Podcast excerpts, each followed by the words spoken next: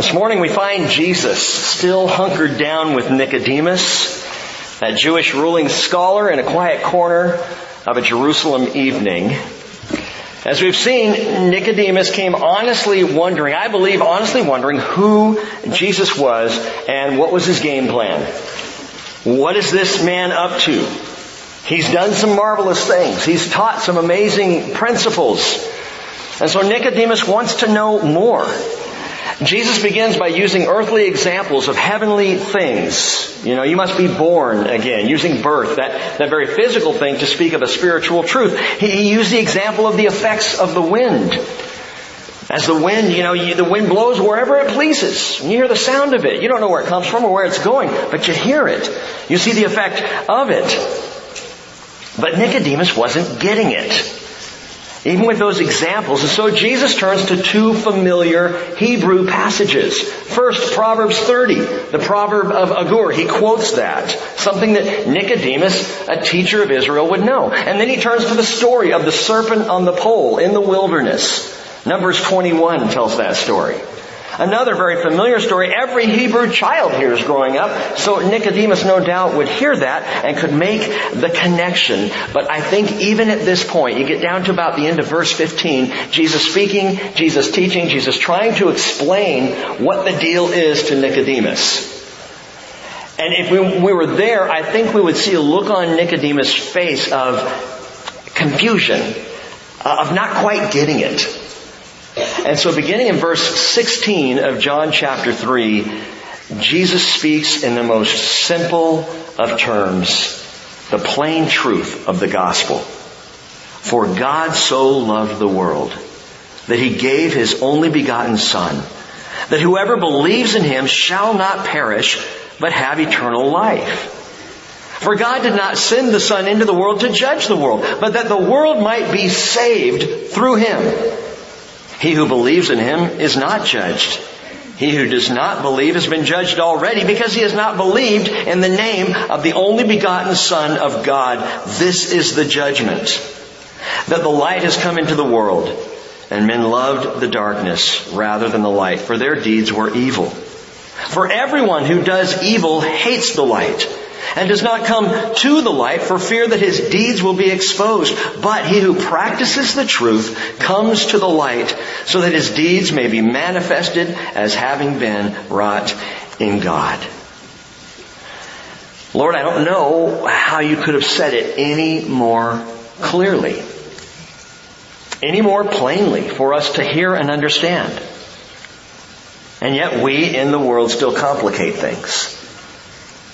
I thank you, Lord. I thank you that you chose to use earthly examples, that you chose to give us the entire history of Israel, as Paul wrote, that we might learn by their example, that we might see those things and, and in these days understand better.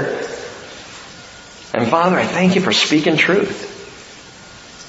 But we realize, as Jesus so often taught, that a heart that does not want to receive the truth can't even hear the most simple of truths. And so I pray this morning, Father, all morning long, I ask that your Spirit will be laying back the layers of our hearts to hear the truth.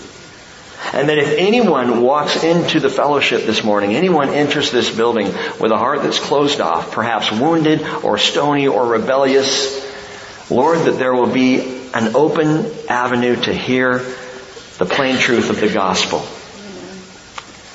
And I ask, Father, for those new in faith and for those who have been a long time in this journey, that you will give us fresh insight into this most wonderful truth ever spoken. I pray in Jesus' name. Amen. Back in December, December 23rd actually, the article came out on Newsweek.com entitled The Bible So Misunderstood It's a Sin. Brian shot this to me via email last week and I read through it. Let me just give you a couple of excerpts. The Bible, so misunderstood, it's a sin. They wave their Bibles at passersby, screaming their condemnations of homosexuals. They fall on their knees, worshiping at the base of granite monuments to the Ten Commandments while demanding prayer in school. They appeal to God to save America from their political opponents, mostly Democrats. They gather in football stadiums by the thousands to pray for the country's salvation. They are God's frauds. Cafeteria Christians who pick and choose which Bible verses they heed with less care than they exercise in selecting side orders for lunch. They are joined by religious rationalizers, fundamentalists who, unable to find scripture supporting their biases and beliefs, twist phrases and modify translations to prove they are honoring the Bible's words. He goes on. The Bible is not the book many American fundamentalists and political opportunists think it is, or more precisely, what they want it to be. Their lack of knowledge about the Bible is well established. A Pew Research poll in 2010 found that evangelicals ranked only a smidgen higher than atheists in familiarity with the New Testament and Jesus' teachings. Americans, quote, revere the Bible, but by and large they don't read it, wrote George Gallup Jr. and Jim Castelli, pollsters and researchers whose work focused on religion in the United States. The Barna Group, a Christian polling firm, found in 2012 that evangelicals accepted the attitudes and beliefs of the Pharisees, religious leaders depicted throughout the New Testament as opposing Christ and His message, more than they accepted the teachings of Jesus.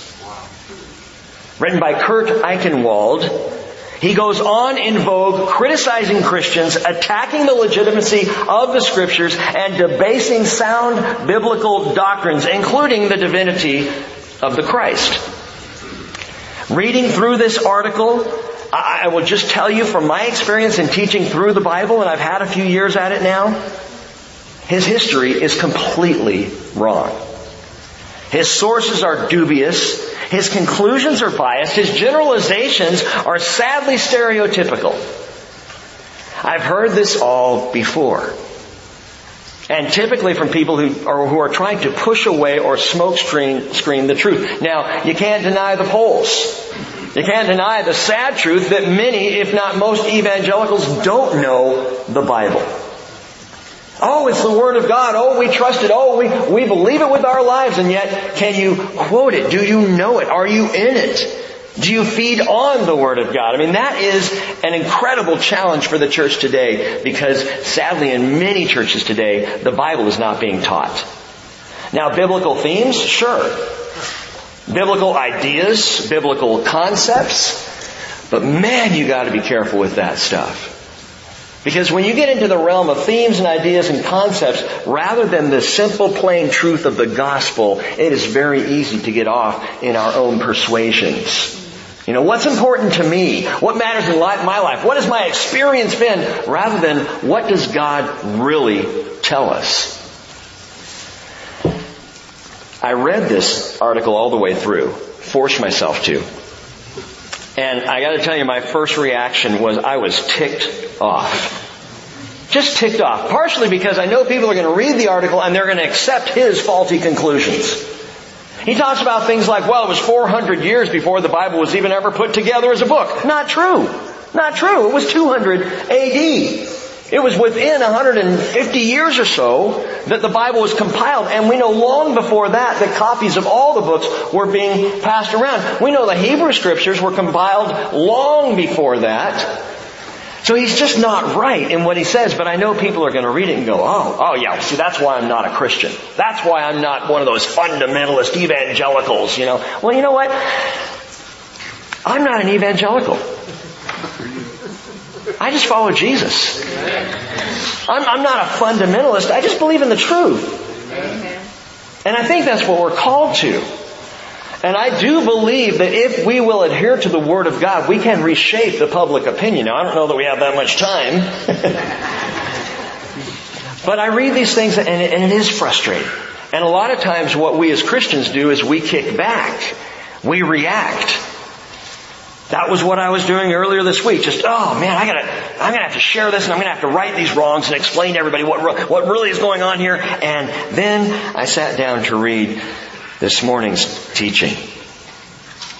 For God so loved the world that he gave his only begotten son that whoever believes in him shall not perish, but have eternal life.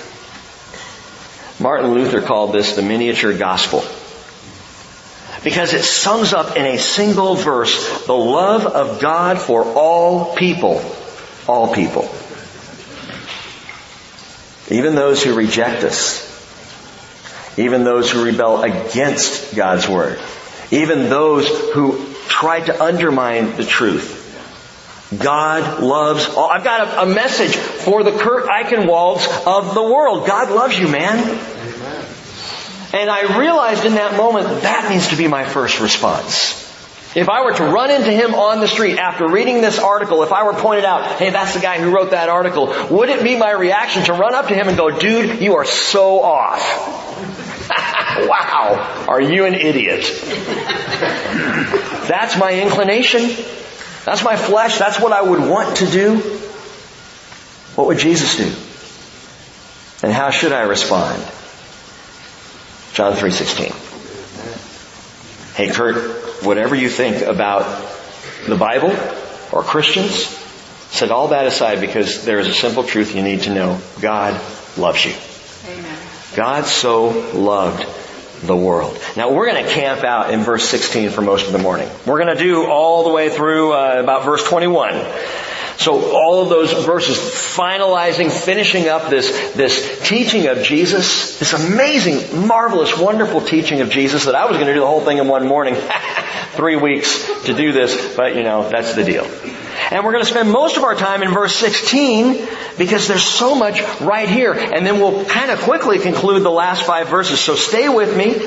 Don't freak out. The game doesn't start until 3.30.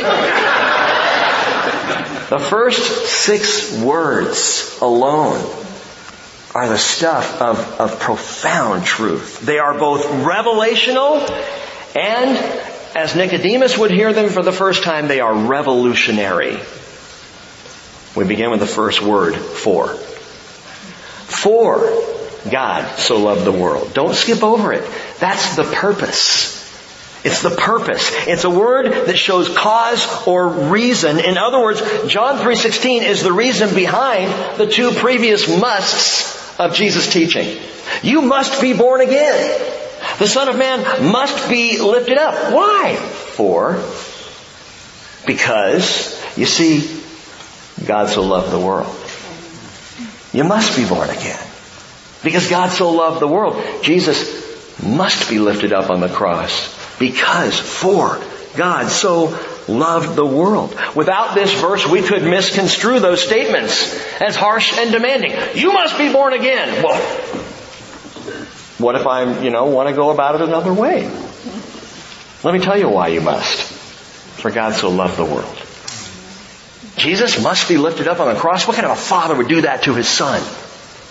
A father who so loves the world. For, it's the purpose. It's at the center of the whole thing, the purpose of the gospel, the move of Jesus into this world, the whole plan of God from day one to the final day. For, because God so loved the world.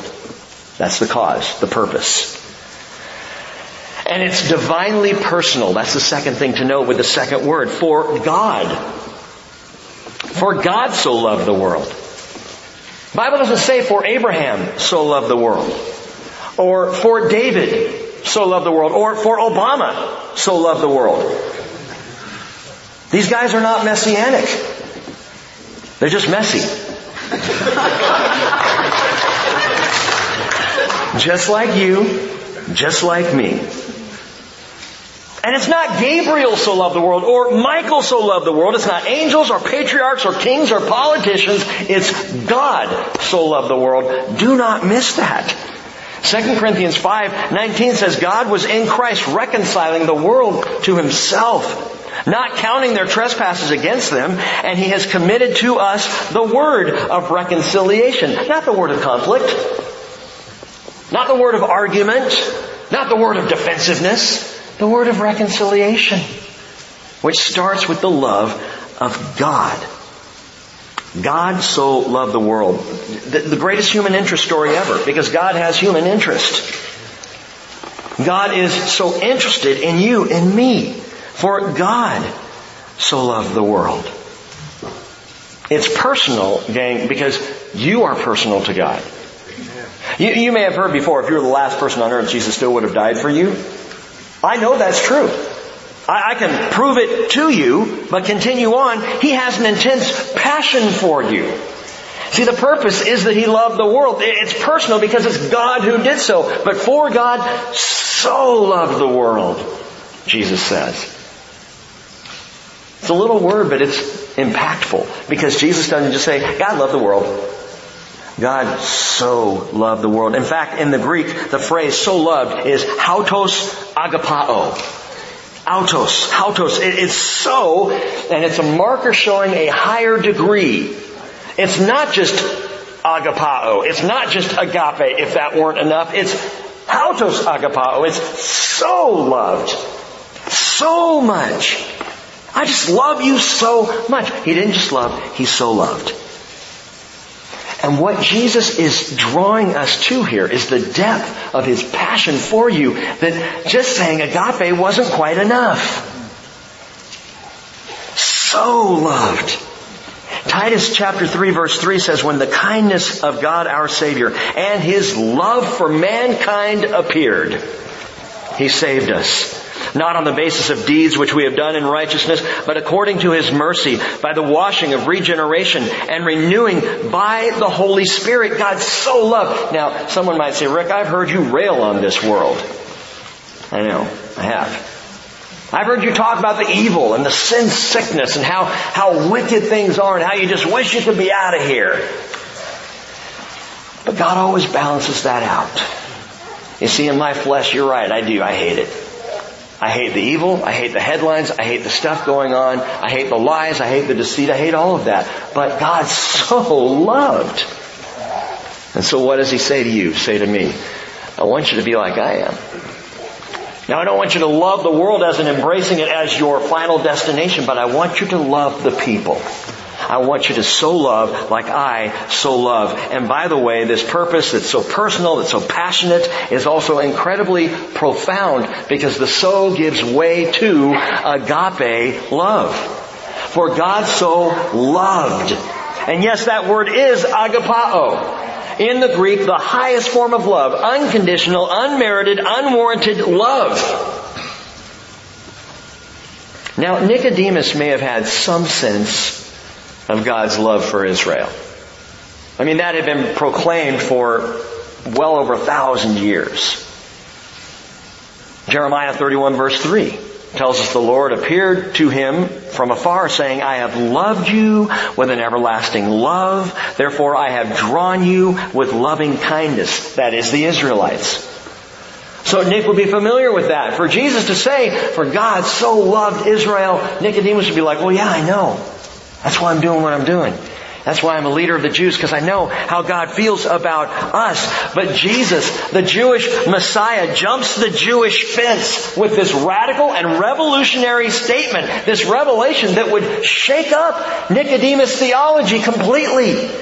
It's not just that God loves Israel, Nick. It is that God so loves the world. So loved, so unconditionally. 1 John 4 verse 8 tells us why. God is love. John repeats it in 1 John 4, 16. God is love. He says, the one who does not know love does not know God, for God is love. We have come to know and have believed the love which God has for us. God is love. And the one who abides in love abides in God, for God abides in him. Why is that so profound? Listen. If the gospel declares anything to us, it's that God is love. And that being the case, it's His nature. It's not just what He does. It's just not, it's not, for us love is a decision. For God, love is who He is. I am not by nature love. I have to choose to love. God doesn't choose. He just is love. He can't be anything other than love. He can't not love because He is love. It's part and parcel of the entire character of God as we see in Jesus. He is love. That being the case, His motivation for everything He does is love. And that's sometimes what the world misses. Love must be the starting point of any biblical doctrine. Theology, teaching, any understanding of the Bible, if you start from any position other than love, you will get off track. You will misunderstand. You won't, you won't get it.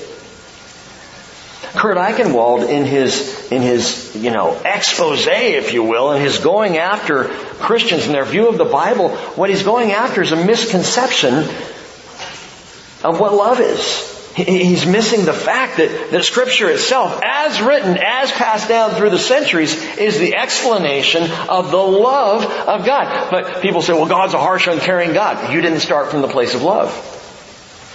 You started with an assumption of meanness and have found your way into proving God is harsh and judgmental. You're not starting with love. If you start with love, you will come to a different conclusion. And by the way, love must be the starting point for any sharing of the gospel. Remember we said before, we are not here to win arguments, we're here to win souls. And we have to start from the place of love. We begin with God's love, not another person's sin. Oh dude, you need Jesus. You are messed up. I can't believe what you're doing, what you've just done. I mean, clearly you're lost. We start from love.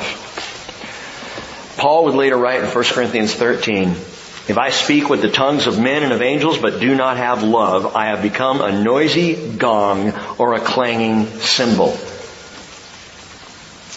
Wouldn't it be great if any time we spoke without love, gong!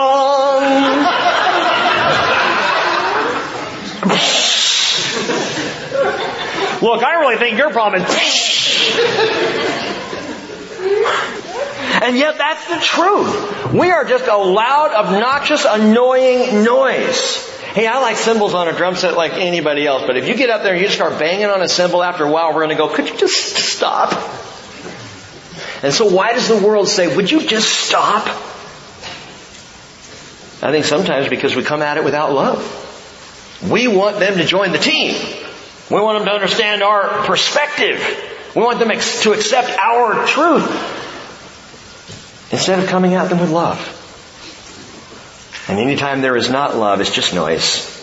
Jesus is the revelation of the love nature of God. Which is why I so enjoy spending time with Jesus in the Gospels.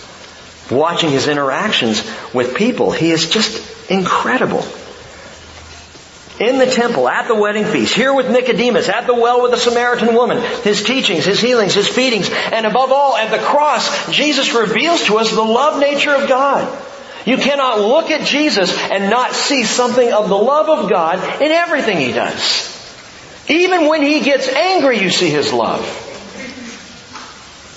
God is love.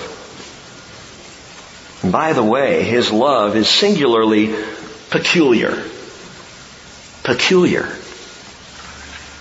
Word number five, for God so loved the world. Rick, you're going to make something out of the? Oh, yes, I am. Gang, listen, God so loved the world. This one. The world. Only one. Just this one here. Is there alien life on other planets? I'm sorry, I, I really. I think the correct phrase is undocumented life on other planets. Is there, um, was that not loving? I don't think that. I know, I'm fine line, right, Ray? Is there alien life? Is there more out there? Is it like Jodie Foster in Contact? Well, it's a big universe. It'd be an awful waste of space if there wasn't, you know, something else. Honestly, I haven't been out there, so I, I can't answer that. I do know someone who has been out there. you see, Jesus claimed on more than one occasion to have descended from and ascended to heaven. John 151, John 313. He's been there and back again. He's seen it all. You would think that Jesus would know something about extraterrestrial life, and yet he never once mentions another world. Another planet. God so loved the world You know what Jesus does talk about? This odd little orb.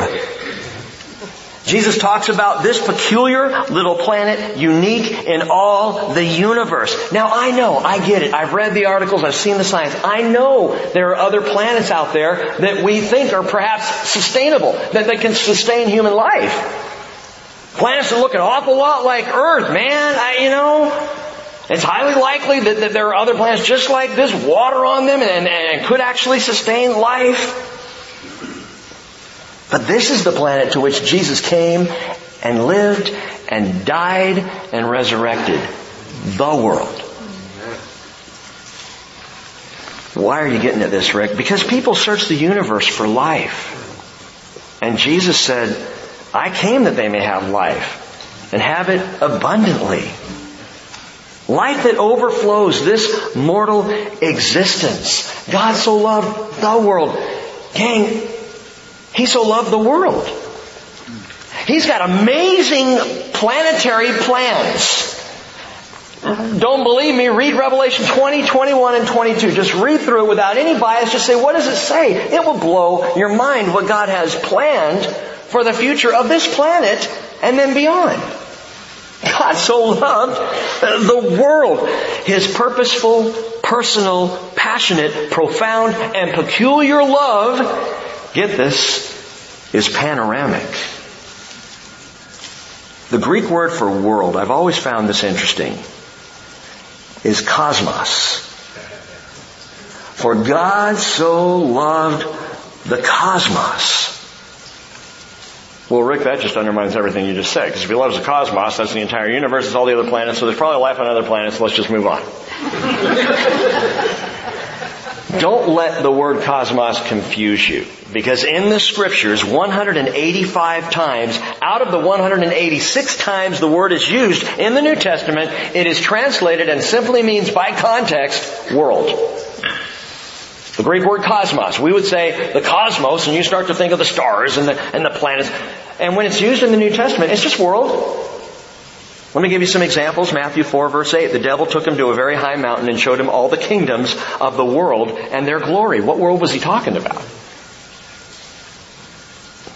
Mark 8:36. What does it profit a man to gain the whole world and forfeit his soul? Which world? This one.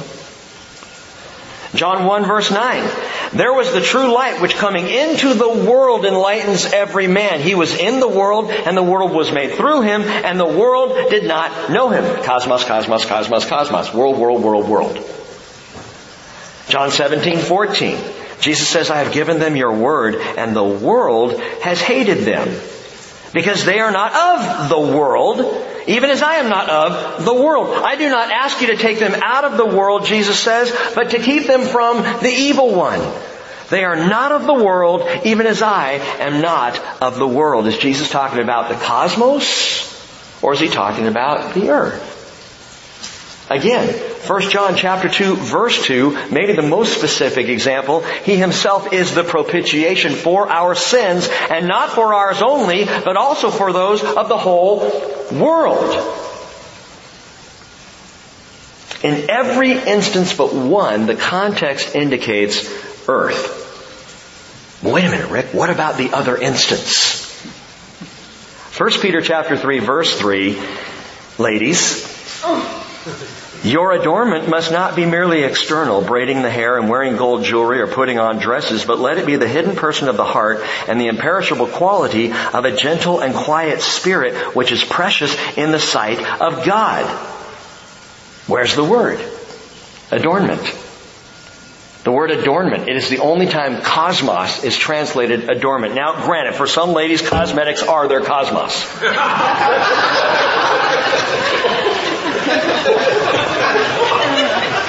It's my entire world right here.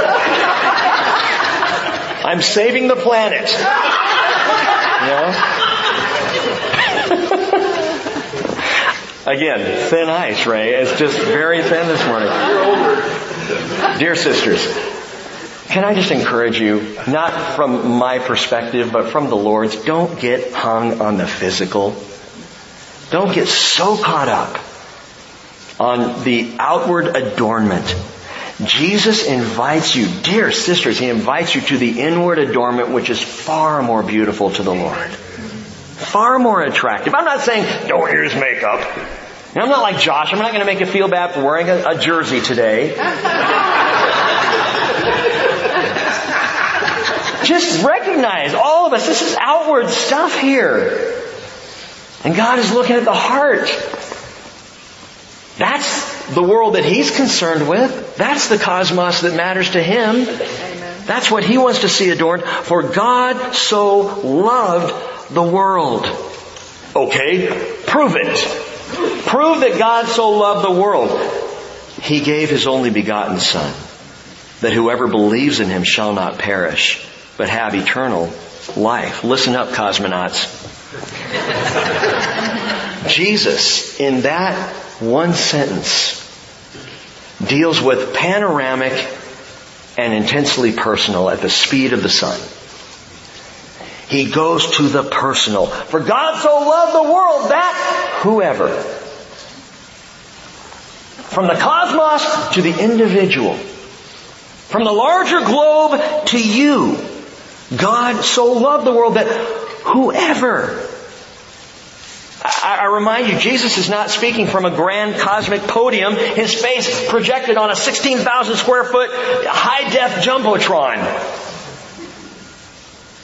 NASCAR has one on the Charlotte Motor Speedway. 16,000 square foot screen. We gotta get one of those. that would be cool. Take up the whole thing. And we put my face on it and watch attendance decrease at the speed of light. I tell you. Jesus was not standing up preaching to the masses here. I remind you, he is one on one when he says this. That's significant. Jesus, who was purposeful in everything he did, everywhere he went, he didn't just preach. He knew his audience. He knew who he was speaking to. We take John 3.16 as the glorious verse. I mean, it's, it's probably the most well-versed known among Christians and even non-Christians today. The John 3.16 verse. People have heard it. People repeat it. People assume, man, that's a big deal. And Jesus spoke these glorious words to one guy, all alone, at night, in Jerusalem, in the quiet. Just one man heard this for the first time. Just one woman would hear for the first time that Jesus is the Messiah. John chapter 4, we looked at it on Wednesday night. The Samaritan woman, one on one, he says, I who speak to you am he. Wow. He doesn't say it to the whole town of Sychar and Samaria. He doesn't stand up on the edge of the temple and shout to Jerusalem, I am the Messiah. He just tells her. He just told Nicodemus God so loved the world. The next story, John chapter 5, he goes through a, a cadre of all these lame, sick, dying people around the pool of Bethesda, and he goes to one lame man and says, Hey, do you wish to get well? Why does he do that? Because Jesus was always concerned with the individual. The God the, the gospel is that personal. Yes, he feeds the thousands. Yes, he heals the many. Yes, he cares for the multitudes. He looks on the people like sheep without a shepherd. But he always makes time for the one. He's always thinking about the one. It doesn't matter who you are, a, a, a well-known teacher in Israel, or a nameless woman at a well, it doesn't matter who you are. God so loved the world that He gave His only begotten Son that whoever believes in Him shall not perish, but have everlasting life. Romans 5 8, God demonstrates His own love toward us in that while we were yet sinners, Christ died for us. And we've talked so much about that, but I remind you again, it wasn't when we got it together. It was while we were sinners. It was in the middle of our mess. That's when he died. Romans 8:32 He who did not spare his own son but delivered him over for us all how will he not also with him freely give us all things and Paul says in Romans 8:35 Who will separate us from the love of Christ And the amazing thing to me here, the, the gift of God to whoever is the Christ. That He gave, He gave as a gift. He gave His only begotten Son. It had to be. Couldn't be any other option here. The Greek word there is monogenes. Some translations are watering it down these days. It's only begotten. That's what the word means. His one son, his only begotten monogenes, and John will use the phrase five times. John 1.14, the Word became flesh and dwelt among us. We saw His glory. Glory as of the only begotten, the monogenes, from the Father, full of grace and truth. John 1.18, no one has seen God at any time. The only begotten, the monogenes of God, who is in the bosom of the Father, He has explained Him. John 3.16, that we just read. John 3:18 that we're going to read in just a moment here and 1 John chapter 4 verse 9 by this the love of God was manifested in us that God has sent his monogenes his only begotten son into the world so that we might live through him. 5 times and of course 5 is the number of what in the Bible? Grace. 5 is the number of grace. And so John the apostle in the Gospel of John and in 1 John combined in his writings five times will call Jesus the only begotten Son. And Jesus is intentional, again, in the phraseology, in the teaching that he's doing with Nicodemus here. There's a reason why Jesus says here, the only begotten Son. Why? Well, Nicodemus, remember, is Jerusalem's Bible answer man. He is the authoritative teacher on the Hebrew scriptures. He has heard this phrase before. Only begotten. If he's paying attention, he should know exactly what Jesus is saying. What do you mean? Psalm 2, verse 6. God speaking says, As for me, I have installed my king upon Zion, my holy mountain. I will surely tell of the decree of the Lord. He said to me, You are my son. Today I have begotten you. It's a messianic psalm. Psalm 2, Psalm 110, those two together are two of the most messianic of the Psalms, talking about the King who would come, the one that God would send. He must be only begotten, the only begotten of God. Messiah must be. David's prophecy declared that Messiah is God's only begotten Son. And if Nicodemus was thinking in the time, or maybe over the next few days began thinking about, he gave his only begotten Son, only begotten, only begotten. Wait a minute. I read that in Psalm 2. That's what the Bible says about Messiah. Is that what he's saying? Bible students, what does the phrase the only begottenness of Jesus refer to? Any ideas? Is it his birth? Huh? What? Born again. Gang, it speaks of, get this, it's his resurrection. The begottenness, today I have begotten you, is not talking about Bethlehem. It's talking about his resurrection. Well, how do you know that? Acts chapter 13. Make a note of this. We've talked about it before. You gotta get this. The only begottenness of Jesus, when God says, today I have begotten you, the day of begottenness was resurrection day. Well wait, Jesus was born before that. Begotten and born, two different words.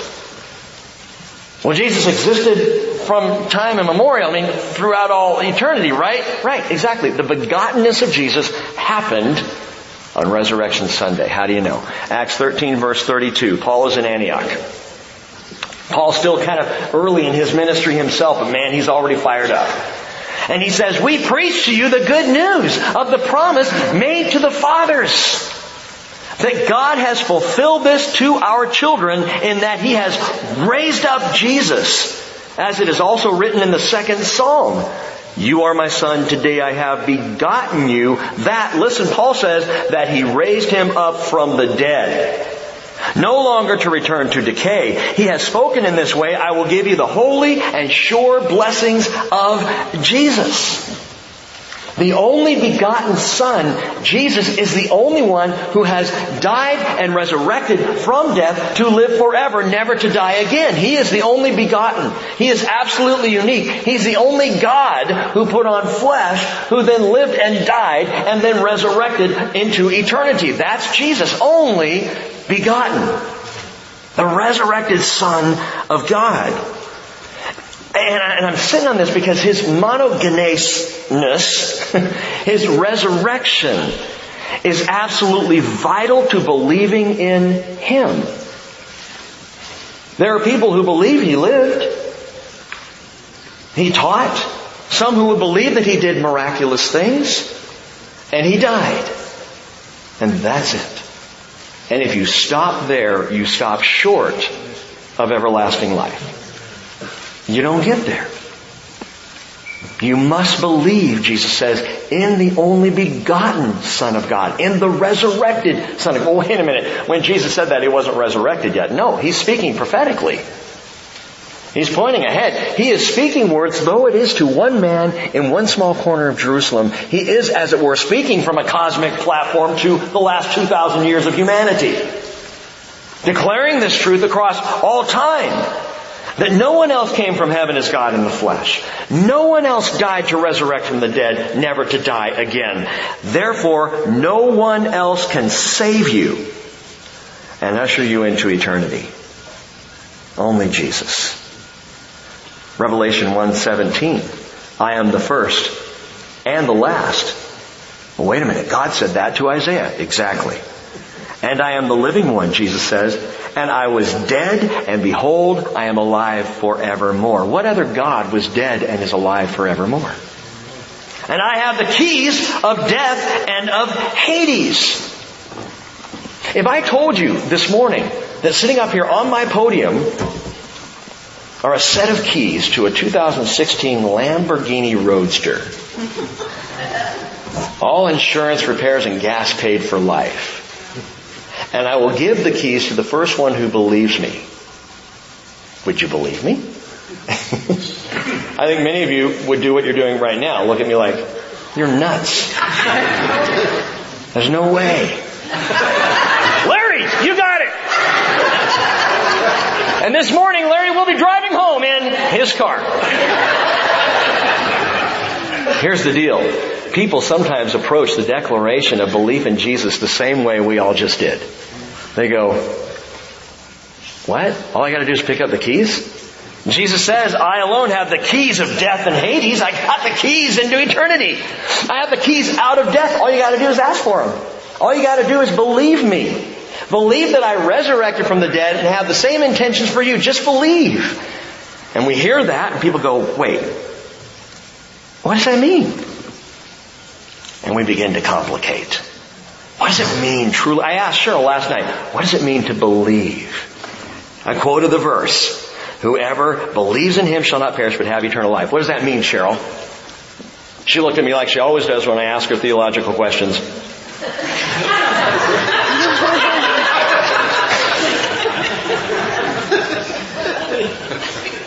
but she got it.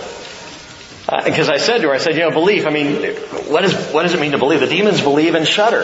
James 2.19 tells us. So what does it mean to believe? And she goes, it's to give them your life. Yeah. How do you know I'm married? How do you know that I love my wife? I, I may have mentioned her a few times in here. You've probably seen me with her. What's the proof that I'm in a relationship with Cheryl? I've given my life to her. This life. To believe, let's clarify this. To believe in Jesus is simply to entrust your life to Him. Now, He'll take you right then and there and understand He will continue to work with you because I can say I entrust my life to Him, but there's still an awful lot of things I want to hold on to. And bit by bit, He pries my grimy little hands open and He says, can, can I have that? Okay. Ray, can I, can I have your children? Okay. Can I, can I have your wife? I told you I went through that this summer. Can I have your wife? Will you entrust yourself to me? The beauty of belief in Jesus and trusting yourself to Jesus is you start very simply, okay, alright Lord, take me, I- I'm yours. It's that simple.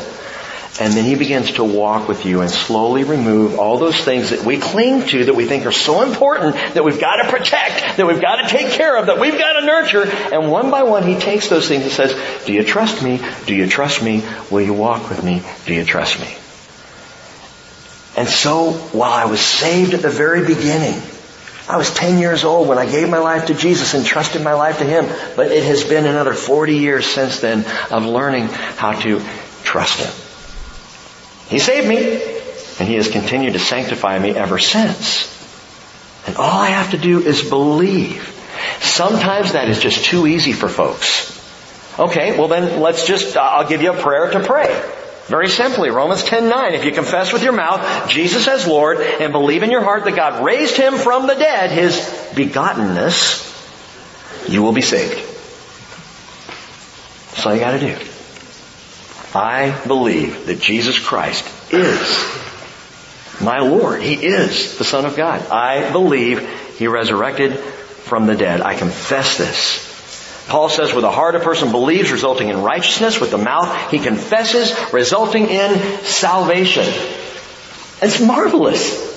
The plain simple truth of the gospel. Just believe and trust him with your life. Now, what happens if you don't? What's the alternative to salvation? Jesus doesn't skip over that. He doesn't come back to it at a later date. He says, Whoever believes in him shall not perish, but have eternal life. What if I don't believe? Then I will perish. And we can't skip over this any more than Jesus did. The word does not mean die. The word perish in the Greek, apollumi. Apollumi means ruin, destruction, loss. And I need you to understand it is not an immediate singular event. In fact, John quotes Jesus here in the word perish. It's quoted in the second aorist middle subjunctive. That's the verb form. Why does that matter? Think about this. The aorist means ongoing, continuous action. Therefore, ongoing, continuous ruin or destruction. Whoever believes in him shall not have ongoing, continuous ruin. That's what it means to perish. It's in the middle form of the verb, which means the subject ruins himself. The ruin is self-inflicted. The subjunctive, now this is important, the subjunctive form of the verb, so it's aorist, ongoing continuous ruin, middle, the subject ruins himself, and subjunctive, what that means is it may or may not happen. That's the upside. You may or may not perish, okay? What determines that? Not what, who? You do. You determine whether or not the perishing talked about, which is an ongoing continuous ruin, whether or not that's going to happen to you. Verse 17. For God did not send the Son into the world to judge the world, but that the world might be saved through Him. That's why I'm here, Jesus is saying. He's referring specifically to His first coming into the world. God didn't send me to judge the world. Nicodemus, I am here to save the world. That's why I came this first time. Jesus said in Luke 19:10, "The Son of Man has come to seek and save that which was lost." Peter wrote in 2 Peter 3:9, "The Lord is not slow about his promise, as some count slowness, but is patient toward you, not wishing for any to perish, but for all to come to repentance." So Jesus is saying, look, Whoever believes in him shall not perish but have eternal life because I came to give you eternal life. I didn't come to judge the world. I came that the world might be saved through me. The whole purpose of my being here, and he says in verse 18, he who believes in him is not judged. He who does not believe watch this, has been judged already because he has not believed in the name of the only begotten, there's the second use of it there, the only begotten Son of God. Wait a minute. In verse 17, Jesus said he didn't come to judge. And now in verse 18, he says if I don't believe in him, I'm judged. A contradiction. I got a problem with that. Didn't he say he didn't come to judge? Yes. And he didn't. We judge ourselves. The gist of what he is saying in verses 17 and 18, and 16 really, is the judgment is up to you. You judge yourself. Rick judges Rick. How does that work? I, this is a beautiful example. F. F. Bruce used it in his commentary. In a gallery where artistic masterpieces are on display, it's not the masterpieces, but the visitors that are on trial. He says because they reveal the visitor's taste or lack of it by their reactions to what they see. You go to the Louvre. You're walking through there. You come up to the Mona Lisa. You react. You look at this, at this classical, beautiful painting and the question is, as I stand there, and there was a, F.F. Bruce mentions a pop star, and I don't know who it was. I tried to find it, couldn't find anything on this. Back in the 60s or 70s, a pop star who went and said the Mona Lisa is just stupid. The one who came out looking stupid was the pop star. So what does this mean? Does this make fine art judgmental? I mean, is the Mona Lisa condemning us with those beady little eyes and that smug, self-righteous grin? Judge me. Listen, responding to Jesus that way is as stupid as someone standing in front of the Mona Lisa and getting all after her for being judgmental. How dare you judge me? Uh, excuse me, sir, we just need to escort you out of the Louvre. Uh, would you please come this way? Do you get what I'm saying? Jesus is the masterpiece. And how we respond to Him determines our judgment. We judge ourselves. We stand before Him. We look into His eyes. We consider His nature. We think about who He is. The beauty of art and song and poetry, all of this is it tends to reveal what's inside a person. I've told you before, my mornings driving Hayden down to school in Oak Harbor are nine times out of ten spent listening to his music. this is how Pastor Rick gets to start his day. you know, Dad, isn't this cool? It's great, son. Fantastic. Takes me like two hours to get rid of the twitch. Why do it? Why not just say, no son, we're going to listen to the news, something soothing.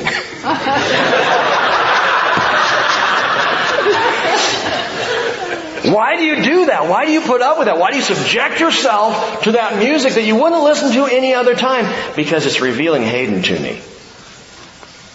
He knows that. It's telling me what matters to him. It's his language right now. We have some of the best spiritual discussions as we listen to his songs and then talk about what it means and what he's hearing and what I'm hearing and, and how does that influence our walk with Jesus. I mean, that's, that's our, those are our drives. So it starts with this intense music and it ends with an open-hearted son. Music does that. Art does that. It's, it's, a window to the heart. We even say, this song, this poem, this painting really speaks to me. You know what the Bible says? The Bible says Jesus does that.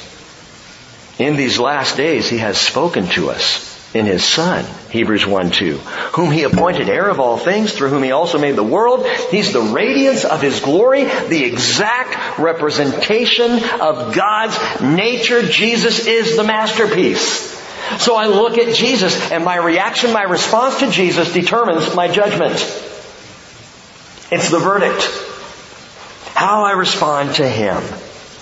F. F. Bruce says, the man who depreciates Christ or thinks him unworthy of his allegiance passes judgment not on Christ, but on himself. Jesus says, he who does not believe has been judged already.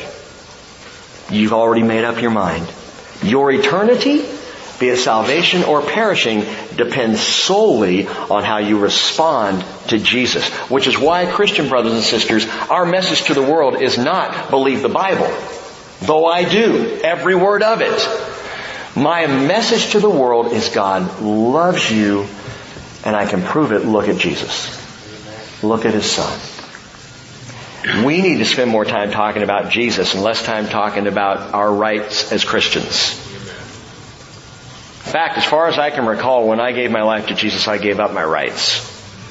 I'm not going to fight for those anymore. My right for prayer in the public school, and I wish there was prayer in the public school. My right to have the Ten Commandments on a slab in front of the courthouse, and I would like to have the Ten Commandments on a slab in front of the courthouse. But that's not my concern. My concern is to preach the love of God in the person of Jesus to this world. That's it. Verse 19. Jesus said, this is the judgment, that the light has come into the world, and men love the darkness rather than the light, for their deeds were evil. Verse 20, for everyone who does evil hates the light and does not come to the light for fear that his deeds will be exposed. Hey, we talked about this Wednesday. Some things are hard to talk about. You know the commercial that's out that has, you know, the, like Hilary Swank standing there with a tear in her eyes, not able to speak. Trying to talk. She can't talk. And, and you, you get this for like 25, 30 seconds and then the commercial ends. Some things are just hard to talk about and goes on to talk about domestic violence and abuse. Some things are hard to talk about. The hardest thing to talk about, what did I say Wednesday night? Bible students, what's the hardest thing to talk about? Sin. I don't want to talk about my sin. And the reason why sometimes people will push back against Jesus is because, man, if I come to the light, it's all out there. If I come to the Lord, everybody's gonna know. It's gonna be made clear. Suddenly here's what's wrong with me, and I don't want to go there. It leaves me feeling exposed, vulnerable, helpless. Man, that can be scary. Which is why we begin with God so loved. You start with a place of love. This is a God who loves you. This is a God who is just waiting for you to accept Him. He loves you. And yet some, Jesus says, some choose to live in the dark. You know, God sends no person to hell.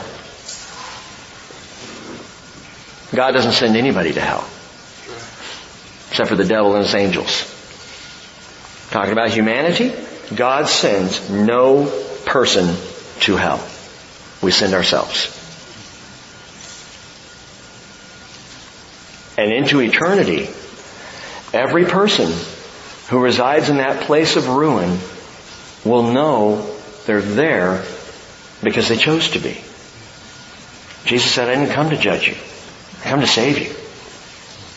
But if you don't believe in me, you're judged already.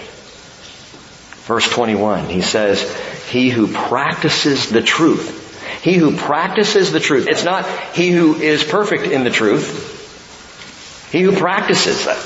I can practice. I miss a lot of shots, but I will practice. He who practices truth comes to the light so that his deeds may be manifested as having been wrought in God. Manifested is phaneros in the Greek and it means to cause to shine that my deeds will shine and it will be known that all of these shining wonderful good things are because of Him. Made by Him. Wrought in God. And the idea is that when you receive Jesus, He lights you up. He just lights you up and you shine with the light of the gospel of the glory of Christ. John 12, 36 says, while you have the light, believe in the light, so that you may become sons of the light. I have come, Jesus says, as light into the world so that everyone who believes in me will not remain in darkness. For God so loved the world that he gave his only begotten son that whoever believes in him shall not perish, but have eternal life. That is the plain truth of the gospel. Father, would you teach us how to keep it simple? To be a loving people with this glorious message of Jesus. Help us to live by the plain and simple truth of the gospel. Father, forgive me when I get so wrapped around the axle about so many things when only one thing matters. And we have seen and we know. And Lord, we testify to the love of Jesus. Father, to your great love in Jesus that brings us hope, that shines eternity before us. And I pray, Lord, that your love will be more manifest in this fellowship than ever before. From one to another. And for every single person who walks in the door, every single person who we rub shoulders with in the world, in our daily lives, may we live out and shine the love of Jesus. May we be unafraid to talk about Jesus. And just to tell what wondrous things He has done. In Jesus' name. Amen. We're going to sing this song as we sing. If you have any response to the Lord this morning, I invite you to come forward. Let's stand up. Prayer team, come on up to the front.